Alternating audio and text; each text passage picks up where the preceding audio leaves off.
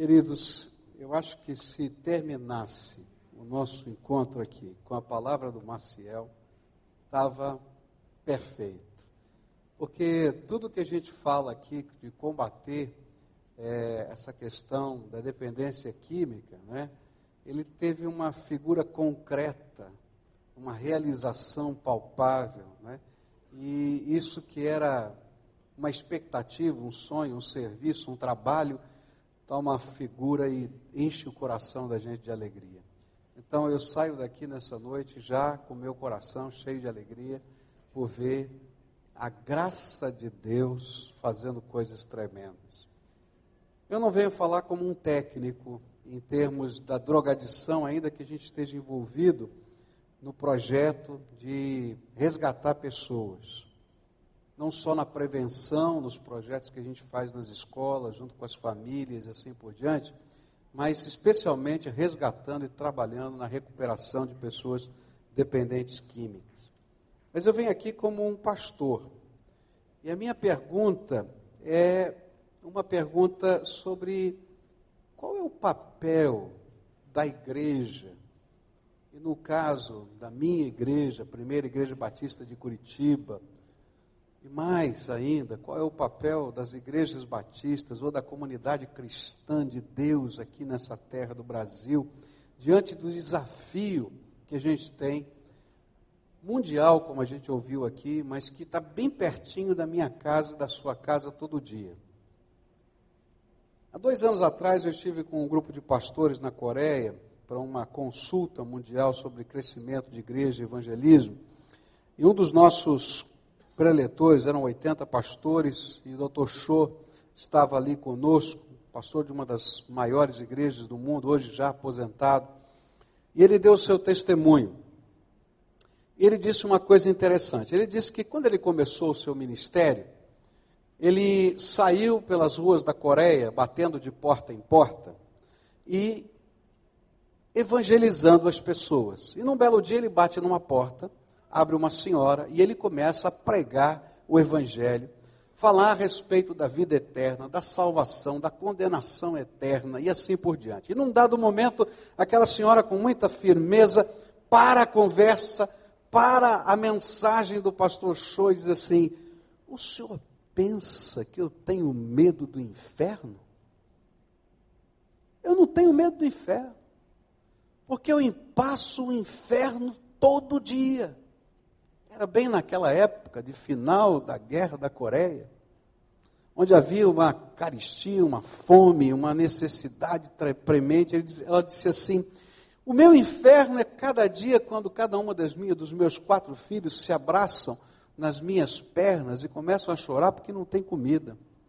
O meu inferno é todo dia quando a gente não tem um cavaco de madeira para aquecer a nossa casa e a neve está aqui do lado de fora e a gente está morrendo de frio. O senhor pode ir embora, porque eu não tenho medo do inferno. Aí disse o doutor Show que ele foi para casa e ele se sentiu o pior pastor do mundo. Ele disse assim: Deus, eu estou fazendo tudo o que eu aprendi. Eu estou sendo um evangelista, eu estou batendo de porta em porta, eu estou falando do amor de Deus, eu estou pregando o evangelho, mas parece que não funciona. E aí ele ficou em oração, buscando a face de Deus, e Deus começou a ministrar no coração dele algo que mudou a sua história. E ele disse para a gente assim: Deus falou comigo, olha,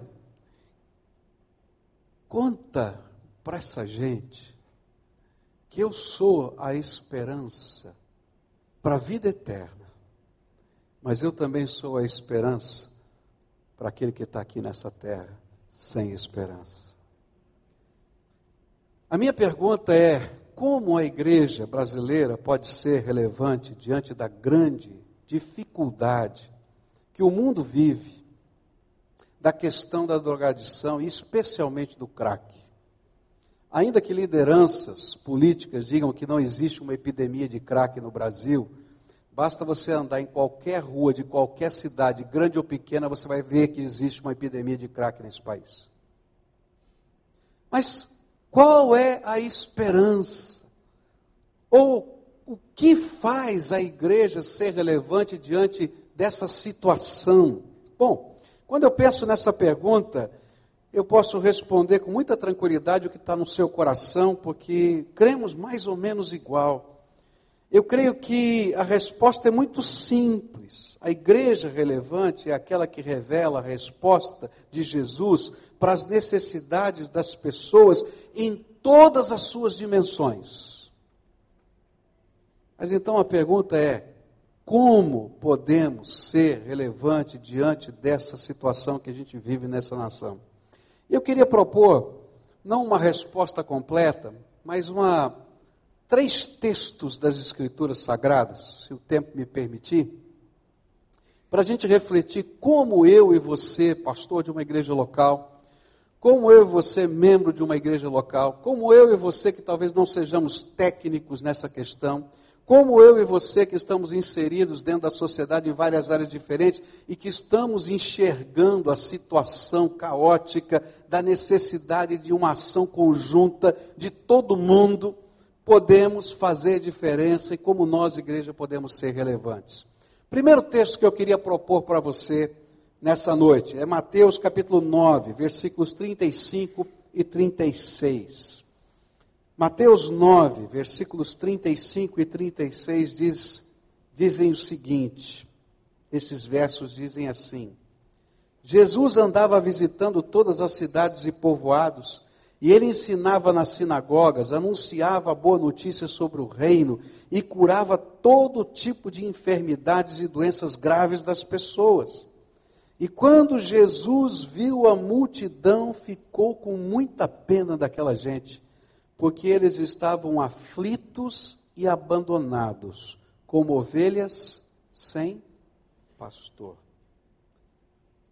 A primeira maneira de nós sermos relevantes, de levarmos a resposta de Jesus, é quando temos a sensibilidade para ouvir o grito de socorro das pessoas. É justamente isso que o evangelista está tentando nos ensinar. Jesus era capaz de ouvir esse grito de socorro e de compreender que aquele que grita por socorro é como uma ovelha cansada, desgarrada, perdida, exausta, quase morta por ter sido esfolada pela vida, à espera ansiosa de um pastor que a encontre. O Brasil está pedindo socorro, gente. A família brasileira está pedindo socorro e está sofrendo. A família que é estruturada está pedindo socorro porque não sabe o que fazer com o seu adolescente, que está lá debaixo do prédio, no prédio de classe alta, baixa, tanto faz. Que está na escola boa, lá, de cara, ou que está na escola que está lá na periferia, mas que está enfrentando a mesma situação e a mesma sedução. A família está pedindo socorro ainda mais quando ela é a disfuncional, ainda que digam que a gente não deve falar assim, mas existe família disfuncional, desestruturada, e que não tem condição de fazer nada. E não adianta o poder público dizer, devolva para a família, porque vai desintoxicar em 30 dias, e no 32 segundo ele voltou para a intoxicação de novo, porque ela não sabe o que fazer e nem tem como fazer, porque todos lá também estão perdidos de alguma maneira.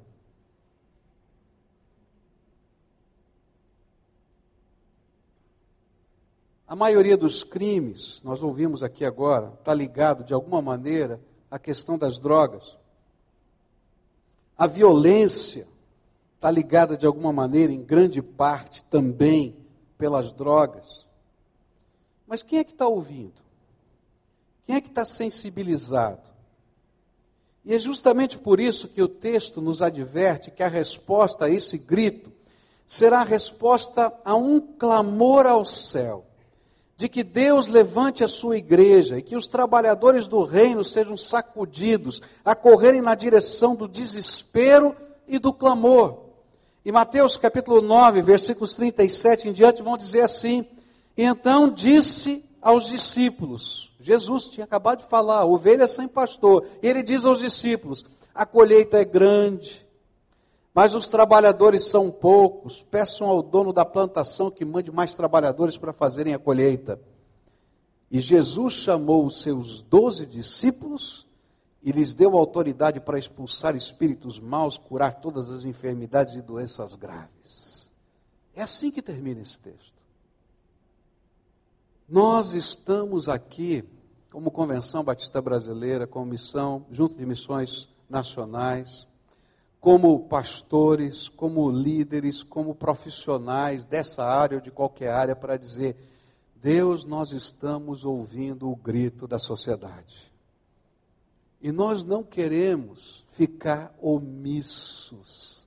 Nós queremos ser sensibilizados. E mais do que isso, nós queremos ser chacoalhados pelo mover do teu espírito para fazer diferença nessa terra. No passado, na época de Miller, George Miller, o problema que marcava a Inglaterra eram as crianças geradas fora do casamento e que não tinham onde ser criadas e por isso eram colocadas junto com os loucos nos manicômios. E aquele pastor, passando pelas grades de um manicômio, ouviu o grito da sociedade, de criança que vivia com doido.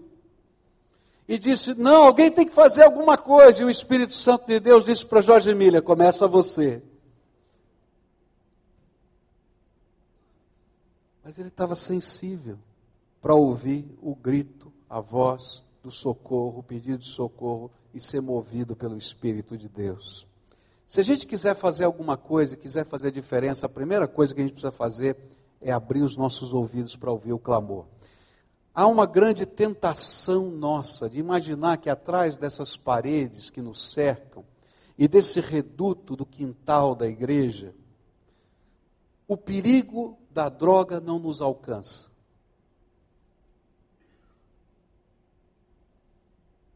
Eu sei que eu vou escandalizar muita gente aqui, tá? Mas eu já achei muita butuca de maconha nos lugares estranhos da construção do templo da primeira igreja batista de Curitiba. Porque essas paredes não nos protegem, meus queridos. E se a gente não ouvir esse clamor, o clamor vai acontecer dentro da tua casa e não vai ter quem vai poder te ajudar. Nós precisamos entender que o Brasil está chamando, a família está chamando, o teu vizinho está chamando, Deus está falando. Há ovelhas perdidas, cansadas, desgarradas, que precisam de um pastor. E isso é problema nosso. Segunda coisa que eu queria dizer para você, está baseado num segundo texto. Bom, se sensibilidade já está baixando aqui, está mexendo conosco, tem um, um encontro como esse para falar para a gente, a gente está dizendo: olha, nós estamos ouvindo o clamor. Eu quero dizer que sensibilidade só não funciona. Eu posso sentir muita coisa e não produzir absolutamente nada. Nós podemos chorar e quem sabe até ficarmos arrepiados diante das cenas dramáticas, ou quem sabe até de testemunhos impactantes, como a gente ouviu aqui hoje, e ainda assim continuarmos completamente irrelevantes para o problema que o Brasil e o mundo estão tá vivendo. Por isso eu gostaria de colocar um segundo texto que nos ajuda a perceber qual deve ser o próximo passo. Se você está sensibilizado, eu acho que sim, por isso você está aqui, então, qual é o próximo passo? Então, a Bíblia diz para a gente em Lucas 10, versículos 33 a 37, o seguinte: Mas um samaritano que estava viajando por aquele caminho chegou até ali e, quando viu o homem, ficou com muita pena dele.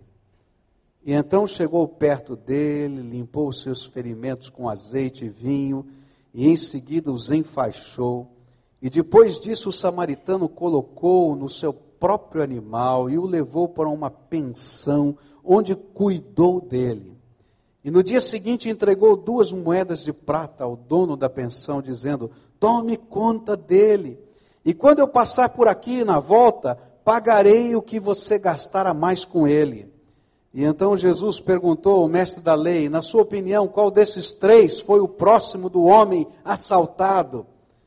Aquele que o socorreu, respondeu o mestre da lei.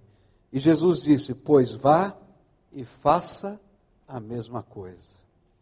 Quando olho para esse texto, aprendo que se queremos ser relevantes ao ouvir o grito de socorro, nós precisamos tomar algumas atitudes. A primeira delas, delas, fazer o que o samaritano fez. Ele parou na sua jornada.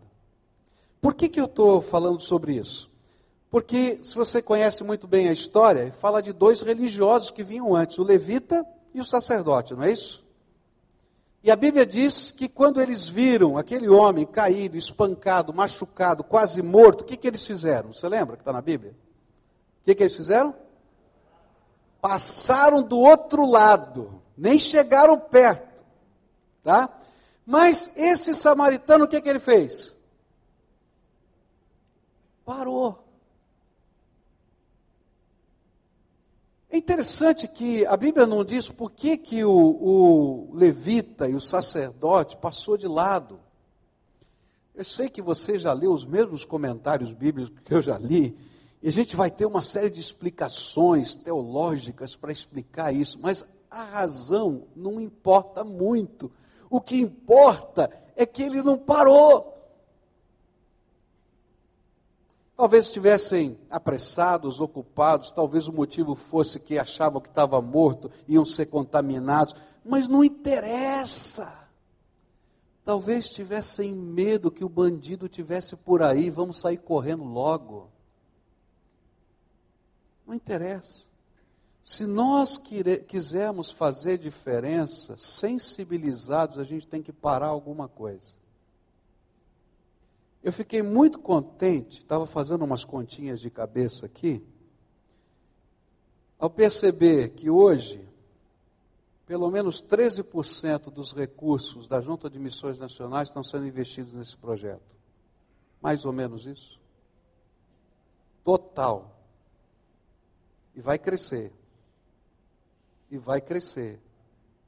Pode escrever. Porque há um clamor aqui. E a gente, quando ouve o grito de socorro, a gente para tudo. Quando alguém está pedindo socorro, não dá para a gente falar, espera um pouquinho que amanhã a gente vai fazer alguma coisa. Não é assim? Quando, essa semana o pastor Wander, pastor dessa igreja, teve lá na nossa igreja, nós estávamos trabalhando juntos num projeto, e Wander me contou uma história dessa igreja aqui, quando essa igreja parou. Parou, é, parou daquilo que era o seu rotineiro. Teve uma enchente o ano passado, foi aqui no Rio de Janeiro. E aí houve uma campanha, e a igreja e a comunidade se mobilizaram. E naquela tenda que está aqui fora, encheu-se de doações até o teto. E num domingo de manhã, aqui nessa igreja, o pastor Wander disse assim: gente, hoje o culto vai ser lá fora. Quantos são membros aqui dessa igreja? Levanta a mão. Estavam aqui quando isso aconteceu? Estavam? Verdade mesmo? Parou o culto. Não, não parou o culto, porque foi o melhor culto que vocês já viveram na sua vida. Saíram ali, pegaram todas as coisas que estavam debaixo daquela tenda, colocaram nos seus carros, foram lá nos lugares mais esquisitos, entraram com a roupa que estava, com o salto alto, do jeito que estava, porque havia um grito de socorro. E quando tem um grito de socorro, a gente para tudo. Eles, nós temos muitos projetos. Eu não estou dizendo que a gente vai parar todos os projetos, que a gente não tem que fazer outras coisas. Não, não estou dizendo isso. Eu estou dizendo que esse é o momento de a gente fazer alguma coisa significativa. E mesmo que a gente tenha que adiar outras, a gente adia essas outras para fazer isso que é o mais importante nesse instante. Foi isso que esse homem fez. Ele teve que adiar o seu projeto comercial, ou sua outra coisa qualquer. Nós precisamos de gente que queira parar para fazer diferença. Nós precisamos de estudantes que queiram parar para ir às cracolândias, às casas de recuperação, ao meio, aos meios das ruas, ao seio das famílias, aqueles que estão pelo meio do caminho, quase mortos, pedindo socorro e dizer aqui: sou voluntário. Mas nós não precisamos só de estudante, nós precisamos de gente sensível, que saia da sua religiosidade para viver o amor prático, engajado, missionário do Senhor Jesus. Nós não temos tempo, é questão de vida ou morte. Há 60 dias, começou a frequentar a nossa igreja um jovem. Nós só tivemos 60 dias para estar com ele. Porque há uma semana e meia atrás foi o enterro dele com nove facadas por causa de disputa de drogas. Não dá tempo de esperar. Alguns meses atrás, o meu filho foi fazer um sepultamento de um primo, de um garoto de 18 anos da nossa igreja. Um menino que nós alcançamos através de um projeto naquela, naquela comunidade onde ele vive. Ele é integrado na igreja, uma benção. E ele disse: Pastor, o senhor pode vir fazer o sepultamento do meu primo? E aí estava lá o caixão do primo dele, um pouquinho mais velho do que ele, morto com 13 tiros. E antes do pouquinho do sepultamento, estava o meu filho do lado e disse assim: Pastor, graças a Deus, Jesus transformou a minha vida. Porque senão hoje o senhor teria que fazer o meu, meu sepultamento também, porque eu e ele pertencíamos à mesma gangue, mas Jesus me transformou. Queridos, não dá tempo. Não dá tempo. O grito de socorro vem porque não tem esperança. E quem passa, mesmo que não saiba muito, é a única esperança. Se a gente for esperar formar todo mundo aqui na sua capacitação plena para saber fazer o melhor possível, queridos, vai morrer todo mundo antes. Porque na hora da enchente, na hora do desbarra, de que cai o morro, a gente vai lá com a mão, com a pá, com o jeito que dá, e vai tirar um bracinho, Talvez não seja a melhor técnica, mas graças a Deus porque aquele bracinho foi alcançado. Agora eu olho para esse texto e descubro que não adianta só parar. Porque o samaritano não só parou, ele tratou. Não se faz diferença sem limpar as feridas. E é exatamente isso que ele faz. Ele para olha para o homem, vê se está morto, se está vivo, e o que ele vai fazer? Vai limpar as feridas. Eu não sei se ele era médico. Eu não sei se ele era capacitado no negócio, mas ele foi limpar as feridas. E o que eu entendo é que nós precisamos ir aonde estão as pessoas. Algumas estão no fim da linha, nas Cracolândias, mas outras estão no seu prédio. Outros estão na escola do lado da sua casa. E a gente precisa ir lá tratar as feridas físicas, emocionais, espirituais. E nós precisamos de, de pessoas que se disponham a parar um pouco da sua correria para ir lá e tratar, entrar na água suja da sociedade para fazer diferença. Nós precisamos de profissionais que se dispõem a doar o seu tempo e trabalho para investir nessa gente que parece não ter solução, mas que Jesus é resposta transformadora. Outra coisa que eu vejo nesse homem tremenda é que ele não apenas parou, ele não apenas tratou a ferida. O que mais que ele fez? Hã? Levou, mas depois, o que, que ele fez lá? Levou na hospedaria, e aí o que, que ele fez? pagou a conta. Fernando gostou dessa, né, Fernando? É. Querido, tem que pagar a conta. O homem não tem dinheiro, não. Ele pega duas moedas de prata, deixa lá e diz assim: vou voltar daqui X dias. Se ele gastou mais, a conta é minha. Não tem jeito de fazer diferença se a gente não quiser pagar a conta.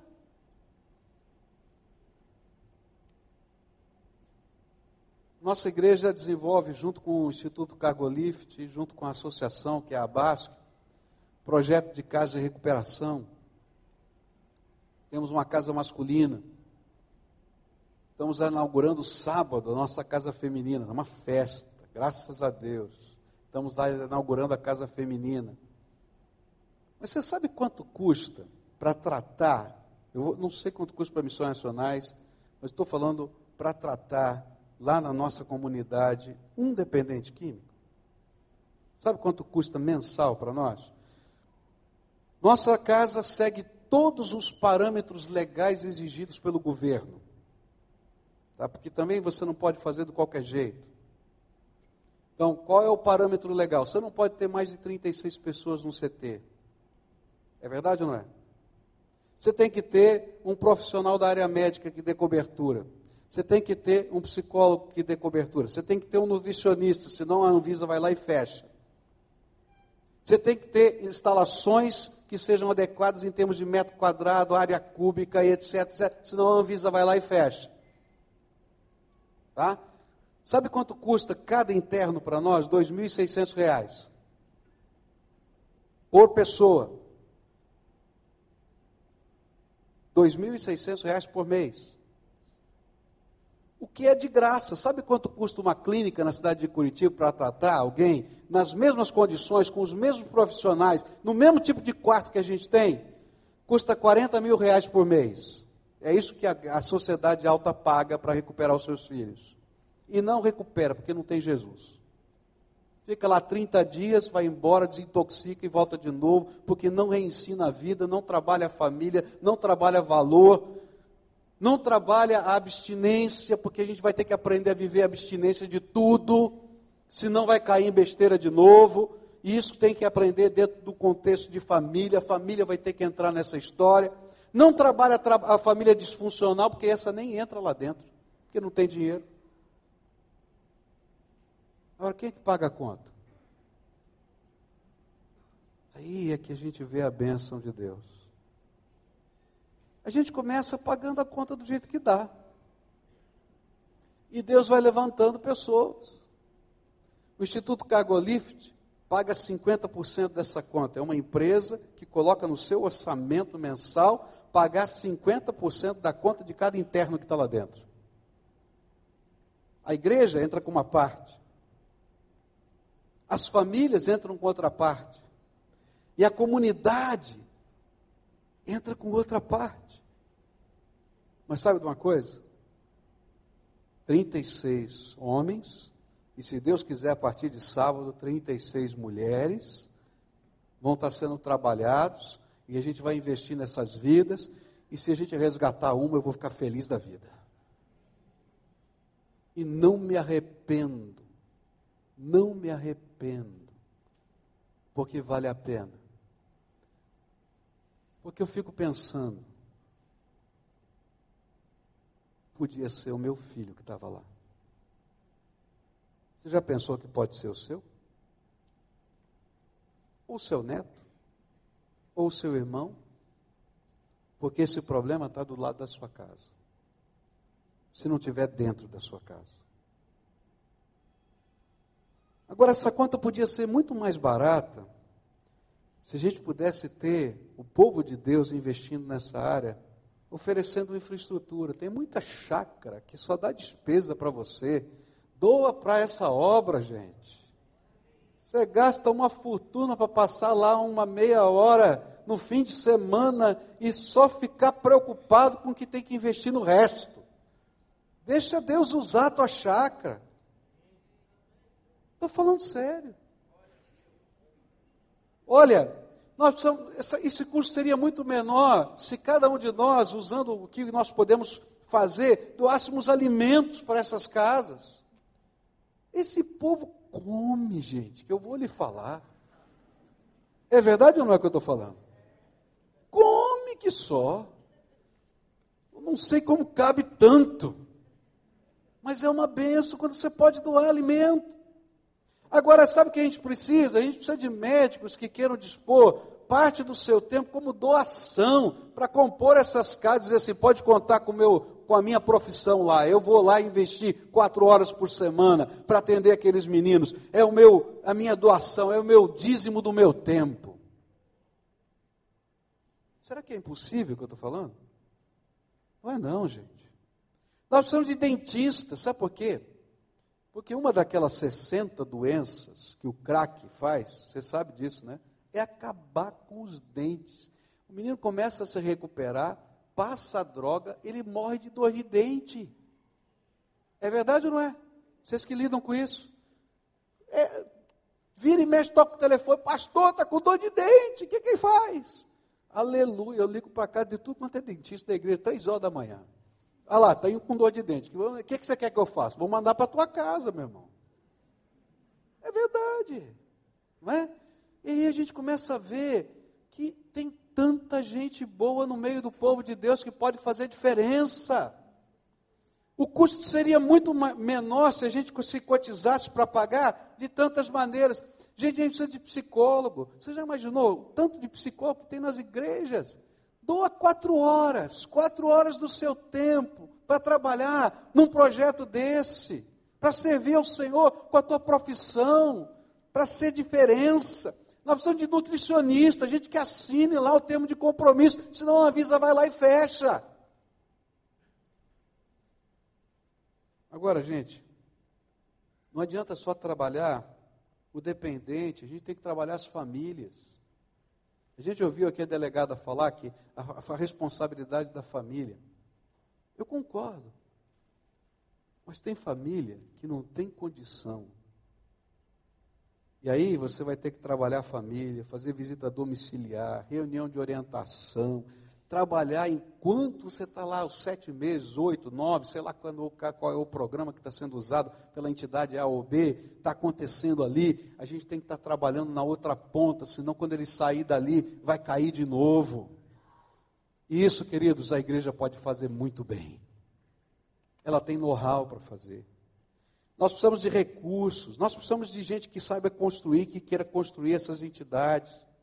Casas na cidade, para fazer a reinserção social. Queridos, eu quero dizer uma coisa bem clara para vocês, inclusive para missões nacionais.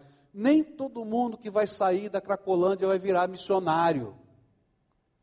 E eu espero que não seja assim. Porque esse não é o projeto de Deus. Agora, como é que essa gente vai se reinserir na sociedade? Alguns não têm casa, não têm família para voltar, vai ter que ter uma casa suportada por alguém, monitorada por alguém, onde ele vai morar nesse período que ele já saiu daquela outra, vai trabalhar, vai pagar o seu, o seu custo, vai ter que arrumar emprego, vai ter que estudar. E isso a igreja pode fazer como comunidade, povo de Deus. Mas a gente precisa ter o engajamento prático que Jesus ensinou nessa parábola, senão a gente não vai a lugar nenhum. Nós precisamos de uma grande mobilização nacional, pois a nossa terra está pedindo socorro. E a morte está em cada esquina de qualquer cidade, grande ou pequena, da nossa nação. Eu queria terminar, meu tempo acabou, eu vou só citar o que eu falaria, porque para mim falta um terceiro elemento: sensibilidade, engajamento é o segundo, mas eu quero falar do terceiro, porque sem ele nós não seríamos diferentes de qualquer outra organização dessa sociedade. Porque sensibilidade e engajamento a polícia pode ter, a ação social do governo pode ter, não é verdade? Os órgãos de classe pode ter, mas esse terceiro elemento só a igreja do Senhor Jesus tem. É o poder do Espírito Santo. E queridos, Há uma grande diferença quando a gente entra nesse enfrentamento, só com a sensibilidade e só com o engajamento. Que a gente vai bater, bater, bater e não sabe se vai dar certo. Mas quando a gente vê o poder de Deus, as coisas tremendas do Senhor acontecem. E olha, esses meninos que estão dando testemunho aqui, muito provavelmente estiveram em instituições que não tinham nenhuma dessas estruturas que eu falei aqui, não. Porque não tem dinheiro para isso. Mas sabe o que eles tinham? O melhor de tudo, o poder do Espírito Santo na vida deles. E é por isso que a gente está vendo a obra do Senhor crescer na vida dessa gente. Por isso, eu queria terminar lembrando para você o que está lá em Marcos capítulo 5, versículos 15 a 20, que falam do endemoniado gadareno. E quando eu olho para esse texto, eu aprendo algumas coisas que eu vou citar para você. A primeira, Queridos, no enfrentamento contra as drogas, eu preciso entender que eu preciso do poder do Espírito Santo, porque essa é uma obra de libertação. Não é uma obra só de conscientização, não é só uma obra de educação, mas é preciso que seja liberto alguém. E uma coisa tremenda que esse texto me ensina é que o endemoniado gadareno ele só podia ser controlado socialmente. E às vezes os sistemas todos que existem são só de controle social. Então se propõe, olha, não, não, não tem problema, isso aqui não tem jeito. Então vamos separar a Cracolândia. Vamos entender, porque não é a Disneylândia, não. Mas por que, que existem Cracolândias? E por que, que houve toda aquela confusão em São Paulo? Quando a polícia foi à Cracolândia, porque é melhor que eles fiquem no seu cantinho, fazendo o que quiserem, se matando, ninguém chegue perto, ninguém se envolva, do que a gente faça qualquer coisa e eles se espalhem por aí, que eles morram no seu gueto. Queridos, é exatamente isso que acontecia com o endemoniado gadareno. Vamos colocar umas correntes e deixar ele no cemitério, porque ninguém vai lá. Mas quando entra Jesus, ele é transformado. Agora, todos os sistemas de controle social, Cracolândia, polícia, etc., vão, acontecer exatamente o que aconteceu com o endemoniado. O que, que ele fazia com as correntes? Quebrava. Aí você faz os sistemas todos de controle social, mas se não houver libertação, ele vai voltar, ele vai quebrar, ele vai roubar, ele vai fazer, porque não tem sistema de controle social que funcione, só o poder do Evangelho que liberta. E é por isso que eu entendo que nós temos algo tremendo para oferecer para esse mundo: sensibilidade, engajamento, gente profissional, gente séria, mas a gente vai lá orar para essas pessoas, falar do poder de Deus e, e vai ver o poder do Senhor, não somente quebrando as correntes, mas transformando as vidas. E quando chegam os outros, encontram o endemoniado, que antes não vestia roupa, como é que ele estava? Vestido. E queridos, essa é beleza, porque quando Deus entra, Ele liberta, mas Ele também transforma. Eu acho tremendo isso porque a transformação é na vida dessa gente um novo vestir, mas o vestir do Espírito na vida da gente. Vocês ouviram o Marcel falando aqui? Quantas vezes ele citou a Bíblia? E eu vou dizer mais. Gente, essa gente vai ensinar a gente a viver uma transformação radical e a sair da mornidão que às vezes a gente vive na igreja, onde a gente não quer pagar o preço da santificação absoluta. Agora ele está dizendo: olha, se você vai aqui, um abismo chama outro abismo. Está caindo aqui. Ele começou com cigarro. Ele falou aqui: ó, o negócio de cigarro. Ah, não, crente aqui, não, não isso aqui, bebe. Não. Querido, ele vai dizer: ó, o negócio de cigarro é sério. Eu estou vestido da graça. Eu não quero me contaminar com nada. Eu vou ser radical com Jesus. Aleluia. Eu quero ter tão um bando de crente assim na minha igreja. Aleluia. E crente assim faz diferença nessa terra.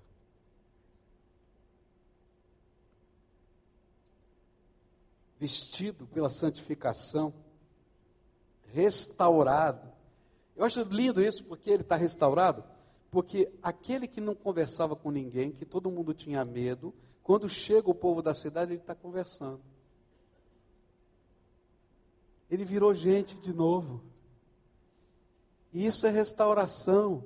E eu acho lindo isso, porque restauração é cura das feridas emocionais, físicas, espirituais e relacionais que o poder do Espírito de Deus faz na nossa vida. A gente aprende a perdoar aqueles que nos machucaram. A gente aprende a amar aquilo que, que a gente odiava como pessoa antes, diz, não, eu vou levar para você a palavra de Deus. A gente se torna pessoa transformada, mas restaurada, que interage, que se aproxima. E termino com o finalzinho desse texto que sempre me encabulou. O endemoniado chega para Jesus e diz assim: Posso entrar no teu barquinho? E te seguir com os teus discípulos? que é que Jesus fala? Não. Eu quero dizer para você, eu não sei o que você sente, mas eu quero dizer para você que durante muito tempo eu ficava dizendo, tadinho do homem. Por que que Jesus não deixou ele entrar no barquinho? Mas lembra das palavras finais? O que, que ele falou? Volta para a tua casa, volta para os teus e conta tudo quanto Deus te fez. Queridos, por isso que eu estou dizendo que nem todos o que a gente alcançar serão missionários, porque o que Jesus quer é que a gente transforme essa gente em gente que se reinsira na sociedade e que seja uma bênção, como marcos, luzeiros de Deus espalhados por cada canto, em cada profissão, em cada lugar, dizendo: a luz de Jesus faz diferença. Uns serão missionários, vão para qualquer lugar do mundo, vão enfrentar bandido, vão fazer qualquer coisa, mas outros vão ser médicos, vão ser dentistas, outros vão ser doutor em órgão de tubo, sei lá se existe isso, mas sei lá. Mas Deus vai usar para dizer: a glória é minha e é possível porque eu sou o Senhor desse negócio. Eu desafio a igreja do Senhor Jesus, a nossa igreja, a sua igreja, a você, pastor, a você, líder, a três coisas simples.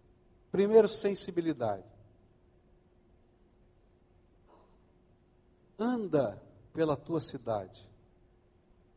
Desce onde estão os meninos do teu prédio. Vai na escola Vai nos barzinhos da tua cidade ver o que está acontecendo. E alguns, sinto muito, vou falar com. Tem pai que é burro. Vai, deixa o filho na rave e vai buscar seis horas da manhã do dia seguinte. É doido, vai entregar para o diabo. Outro dia eu passei na minha igreja uma moça foi convertida, ela mostrou as imagens que ela tinha no celular dele do que dela do que acontecia na rave. Disse assim: Pai, pelo amor de Deus, não leve a sua filha e o seu filho num lugar desse. E tem muito pai falando assim, tadinho, a gente tem que fazer isso mesmo, não pode ser desse outro jeito. Ah, eu não vou entregar o meu filho na mão do diabo. Se você quer, o problema é seu. Por isso que a prevenção é importante, porque a gente não entende o que está acontecendo. Vai no banheiro do lugar onde está a balada e vê o que está acontecendo dentro do banheiro daquele lugar. Fica lá meia hora naquele banheiro, você vai entender o que está acontecendo na balada. Isso é engajamento prático, é se envolver na prevenção, no socorro, colocar a sua vida e crer no poder do Evangelho. Queridos, se você esperar ser um especialista para fazer diferença, você não vai sair do seu lugar. Agora, se você crê no poder do Evangelho, você vai dar um passo de fé. E depois Deus vai lhe dar graça e vai colocar pessoas se for necessário. E se você não tiver ninguém, Ele vai fazer um milagre, porque Ele quer usar a tua vida. E Deus nos dê graça para fazer diferença e sermos igreja relevante nesses dias.